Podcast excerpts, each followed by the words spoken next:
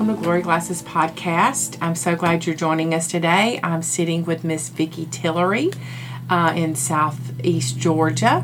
Thank you, Miss Vicki, for being my guest today. Glad to be with you.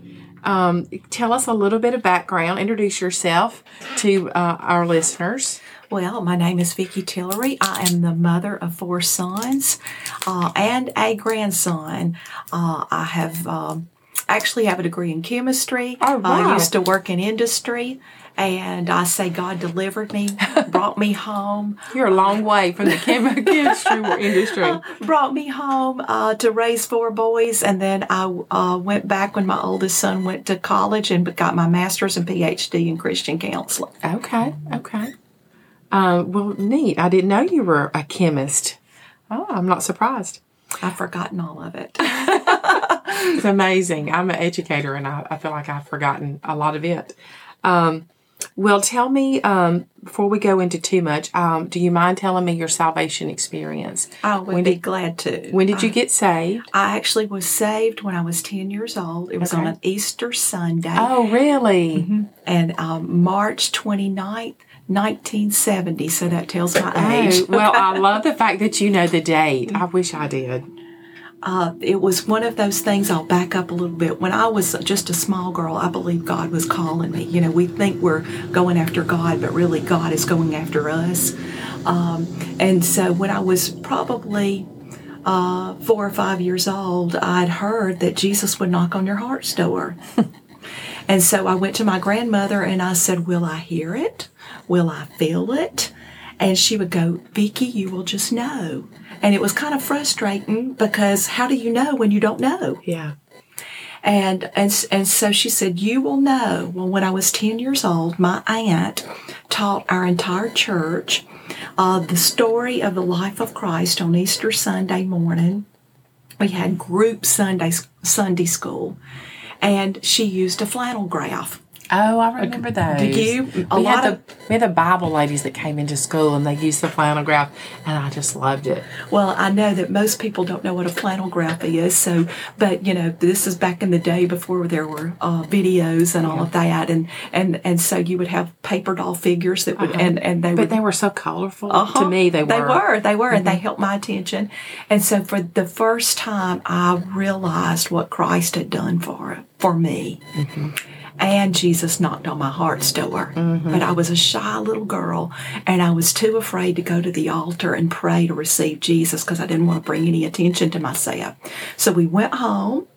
Uh, we hid Easter eggs in my grandmother's yard, and even our pastor and his fiance came and had lunch with us, but there was no way I was going to talk to anybody. And that night we went back to church. And and and everybody was rejoicing and walking around and, and shaking hands and rejoicing as we were singing about we would be in heaven. And I had the realization that if I didn't have Christ, I would not be in heaven. Mm-hmm. And I believe that my aunt and uncle saw the conviction on me and they went to the altar to pray. And that gave me the courage to go down and, and pray. There was a little older lady there that knelt with me in the al- in the altar and we prayed and she would go, Do you think you're saved yet? And I would be, I don't know. I mean, I was 10 years old. And so we prayed and prayed and prayed and, and finally she stood me up and say, uh, say what Jesus has done. Now you realize I was so shy. I probably said something like, I asked Jesus into my heart or, Right. or, or I prayed to get saved tonight. Right. And I will tell you, the minute I confessed it, I felt the peace of God. Now, many years later, I learned that if you will confess with your mouth the Lord Jesus and believe in your heart that God has raised him from the dead, you will be saved. That, for me, was when the peace of God came. Well, what you you mentioned that you got your PhD in biblical or Christian counseling. What led you to that? I think, first of all, uh, when I was uh, in my 20s uh, and moved to South Georgia, I began to learn the truth that God speaks to you, and I was so excited uh, that God speaks, and I was called to prayer. And so, as I would pray for people, uh, and people may would come and ask for prayer, I would have nothing to give them. And then God brought a mentor into my life that was a counselor. And uh, and from those two things, I began to realize that that was what God was calling me to. Okay. Well, neat, neat. I know that um, I, I've recently transplanted over here, and that's how I met you. Is I needed a little bit of counseling to get me through. I walked in Miss Vicki's doors, uh, a crying mess a couple of times, and she helped me walk through that. And I was so relieved when I did search because I have some biblical counseling training. I'm not a counselor, but I see the importance of it. And I knew I needed it. And so when I Googled it and your name came up, I was like, there cannot be a Christian counselor in this little town. So I was so relieved that God gave you that burden to do that. I like to ask, um, you know, when I do the podcast, is basically I like to say that we're going shotgun down the memory lane and that you're, um, I'm riding shotgun and you're pointing out the glory of God in your life. Describe for me a moment in your life when God spoke to you personally. A lot of times we just really overlook that that is God's glory coming down from heaven, from the King, um, the throne of the Lord, and that, that speaks to us. And so many people struggle with hearing the Lord. How, how did you receive it and how did you respond? Well, first of all, I'd been raised in North Georgia, and um, my parents did not go to church, so I didn't have a lot of teaching. And when we moved to South Georgia, I got into a church that was doing a study on what happens when women pray. And uh, and so I got so excited because I did not know. I mean, I'm a college graduate. I did not know that God spoke to you. Mm-hmm. And so one of our assignments uh, was to go home and to find a quiet place and ask the Lord, "Is there anything you want to say to me?" It revolutionized my life. Mm-hmm. Um, I went home. We, we lived in a rental house. I didn't have a quiet place. I got behind a chair in the mm-hmm. corner of a room and I got my notebook out like I'd been instructed. And I said, Lord, is there anything that you want to say to me? And I had probably my first God experience. I, I, I, it just was amazing to me to this day. I get excited even thinking about it because we were praying about buying a house or building a house. And uh, because we had to reinvest our money, and uh, and so we didn't know which one to do. Um, one of the things it wasn't that particular day, but but but that day I began to hear God speak to me about our house. But one morning uh, I was reading in the, my daily proverbs, and and I believe it's chapter twenty four. It says, "First clear your land, make make your uh, make your field ready, then build your house." Mm. And it jumped off the page at me. And I knew that we were to buy an uncleared lot and we were not to buy a house. We were to build a, build a house. And, uh, and, God, and that day that I sat down with my notebook, God gave me such clarity uh, on, on specifics for the house. And it would take me an hour to go into all those details. But I knew that I knew that that that's where God wanted us to build, and we live there today. Oh, really? Mm-hmm. You gave He gave. Usually, when God speaks, there's just an overwhelming. Um, it just the peace of God truly just covers you, and you know that that is the Lord. Uh, and you know nothing says in God's word to pray for wisdom, and that it pleases the Lord. Well, wisdom is the Lord, so why would He not speak? You know, we need we need to be bold enough to ask him to do that. Talking about journal entries, um, if I ask you to use a journal entry as evidence of God's um, work in your life, maybe protection or provision, or sometimes it's just a perfecting season in our lives. What season of your life would it would it come from? What what what journal would you pull from? Uh, another one of my meaningful moments with God was uh, when I was 25 years old. Uh, I was carrying our second born son, and uh, uh, I was diagnosed uh, with ulcerative colitis. Uh, to back up just a little bit, my with my firstborn son, I had gestational diabetes. He was a huge baby, and so we didn't know it at the time because I was changing from North Georgia to South Georgia, and so we the doctors didn't pick up on it. And so they decided that, that I would go and have a test with my second child to see if I had diabetes. And I was there at the hospital having the test uh, done, and I got very, very sick.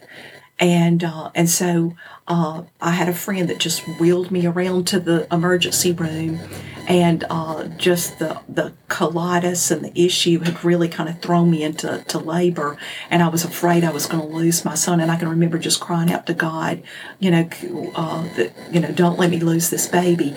And that was again another time that the Lord spoke to me and said, "You're not going to lose this baby." And even though that my body was still doing all the things that did not look well, uh, God uh, kept Carson. And so, anyway, during that time, they they had to put me to they could not put me to sleep for for a colonoscopy. Oh, And so I heard the doctors behind me saying, "This does not look good. That we we can't finish this test. We might perforate her colon. I don't know. It may be cancer." Now I'm going to tell you, trials will get your attention, and Yeah. God certainly got my attention. Well, at the same time, at my church, um, there was a man teaching on healing. His name was Manley Beasley, and and so he was teaching on healing, and so he, from the perspective that he put it, was pray and ask God, "Do you want to heal me?" And so I began day and night saying, "God, do you want to heal me? Do you want to heal me?" You know, but and, but I had to surrender that if God healed me, fine. If or if He didn't, it would be fine. And so one night, uh, I'm laying in bed awake, and I'm again saying, God, is it your will to heal me? And all I had the faith for was to believe that after the baby was born, that God would heal me because they had said, once the baby is born, you can take medication and we may be able to get you into remission. So I only had faith to believe after the baby was born, not thinking about how great God is. Uh, and so I was asking God, will you heal me in the future when the baby's born? And I had this thought drop into my mind. And it was like, Vicki, why are you praying to be healed in the future? Why don't you pray for me to heal you right now? And I should have had a V8 because it was like, you know, I wanted to thump myself in the head and say, well, He is God. He is God. And I prayed, I laid there in the bed and I prayed, God, heal me now. I didn't feel anything. I didn't sense anything. I didn't hear anything. But the next morning I got up and I was watching a TV, a religious TV show. And a man was on there praying and he said, Someone with ulcerative colitis is being healed right now. And I hit my knees because I knew that I knew that. I knew that God healed me. And, and a year later, know. and a year later, it was confirmed with the test. Um, that is amazing, and I, you know, I can imagine the emotions and the thoughts because it wasn't just you; it was your baby, and then that also affects your old, your firstborn. You know, to be left so so much fear could have overtaken your mind, but God, it, it it's like God brought Mr. Beasley um, into your life before Right. he brought he he laid the path before you so you would be equipped to maintain your faith that is that's that's that's a blessing to hear um if you could write a mission statement for your life what would it say I think it would be like David when it said, when the, in the scriptures it says that David fulfilled the purposes of God in his generation. And that has been my heart cry that I will fulfill the purposes of God, what God has given me to do in my generation. Um, let's kind of move off of it's kind of your story it's what you do every day and that's what you helped me with but um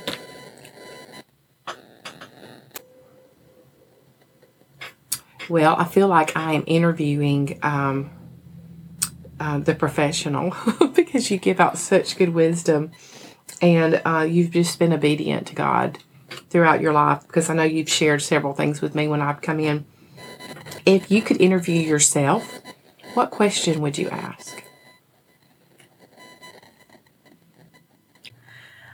Uh, I think that I would ask myself, is there any hindrance between me and God? Because that relationship is vital.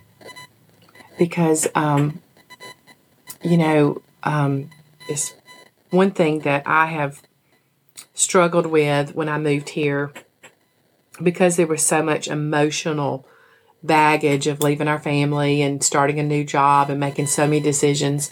You know, when you move somewhere after living somewhere 50 years, it, it kind of does something to you. Um, even though we were excited, it still had some emotion. And so I had to really work on renewing my mind and really refocusing. How does this move living here look like through God's lens and not through my emotion? And of course, I have a lot of different people that I talk to, and I, see where they struggle with being um, almost fixated on some some fear, some worry, or some tragedy, somebody they need to forgive, and they just can't. They want to, but they can't move forward. And last night, when I was thinking about our um, interview today, um, lean not on your own understanding is really what I kept hearing after I moved here. Lean not on your own understanding, Donna. And so to not re- um, rely on my own understanding, I have to renew my mind. And that's really easy. That's a big word to say. You know, it's real easy. Everybody can renew your mind. You know, um, what tell us as a counselor how that looks and how that maybe how you've used it in your life um, to because mental illness is something that's real and uh, it seems as though uh, when you said generation it made me think of this because there's a generation out here um, where fear and anxiety is overtaking them and they don't have the skill set to renew their mind Okay, well, there's several places that I can go. Uh, we know that, that God has a purpose for everything He tells us.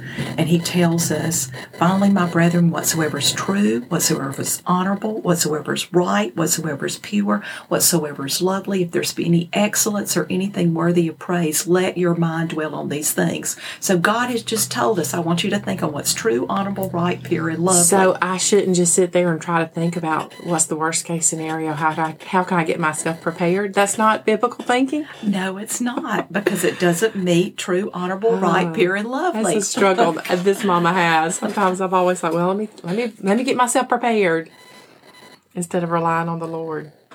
What does that? Um, what would you suggest to someone who has emotional hurt? How do you? What do you suggest that they help move towards that renewal and not holding on to that baggage of Well, then they've got to forgive. You have to walk in forgiveness. It is not, forgiveness is easily said but hard to do.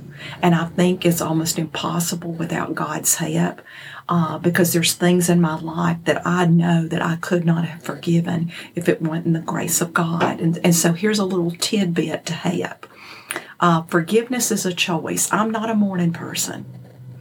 I do not happily get out of bed in the morning. I, I'm, I slowly get up, and I'm not a rise and shine kind of girl. I do it because I have responsibilities, not because I feel like it.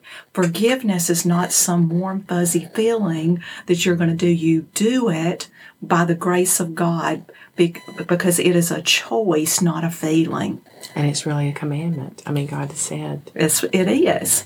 to think of uh, is it in Matthew? Um, I'm horrible with references where it says God does not receive our worship if you have hatred towards someone else, or you know, and that has really when you think about God not receiving your worship, it just really just breaks my heart, and and it really becomes a small thing that unforgiven. I mean, even though it was a lot of things I had to forgive in my life, but when I think about it separating me from the Lord or for where He what He has planned for me, I'm like, it, it's not worth it. You know, it's not worth it. I've just recently been studying uh, from a scientific point of view about thoughts. We know that the Word of God is true and He's telling us to renew our mind. But uh, I've, I've uh, heard some psychiatrists and neuroscientists both say the same thing, where every time, every single time you have a thought, it releases a chemical. Every time you have a positive thought, it releases a positive chemical. Every time you have a negative thought, it releases a negative chemical. And so God is telling us to renew our mind because we can build, I say in quotation, little trees of thoughts mm-hmm. uh, that are either negative or positive. And, and we're just going to begin to go the path of least resistance. So we have to tear down the negative thinking and we have to begin to fill our minds with positive thinking because as a man thinks in his heart, so he becomes. Mm, it really is so much about our mind. And, you know, I can remember one of the first um, counseling seminars I went to. Uh, it really described my life somewhat. It said, you know, sometimes you can have a, a fruit tree and it's producing bad fruit. And many times, you know, they'll just go pick off the bad fruit. So it looks like it's got great fruit, it's a great tree, but actually, till you get to the root of it, what that tree needs from the root is going to continue to produce bad fruit. And it's the same with our those trees of thought. If it's negative, it's going to continue to um, produce some bad fruit in our lives and maybe hurdles that we can't get over. That's very interesting and so wise. You are so wise. I always get so much out of our talks. so thank you, Miss Vicki, for um, sitting down with me today and sharing with our listeners what God has done in your life and um, just the richness of His goodness. Thank you. Thank you for letting me be with you and sharing how great my God is. He is a good God.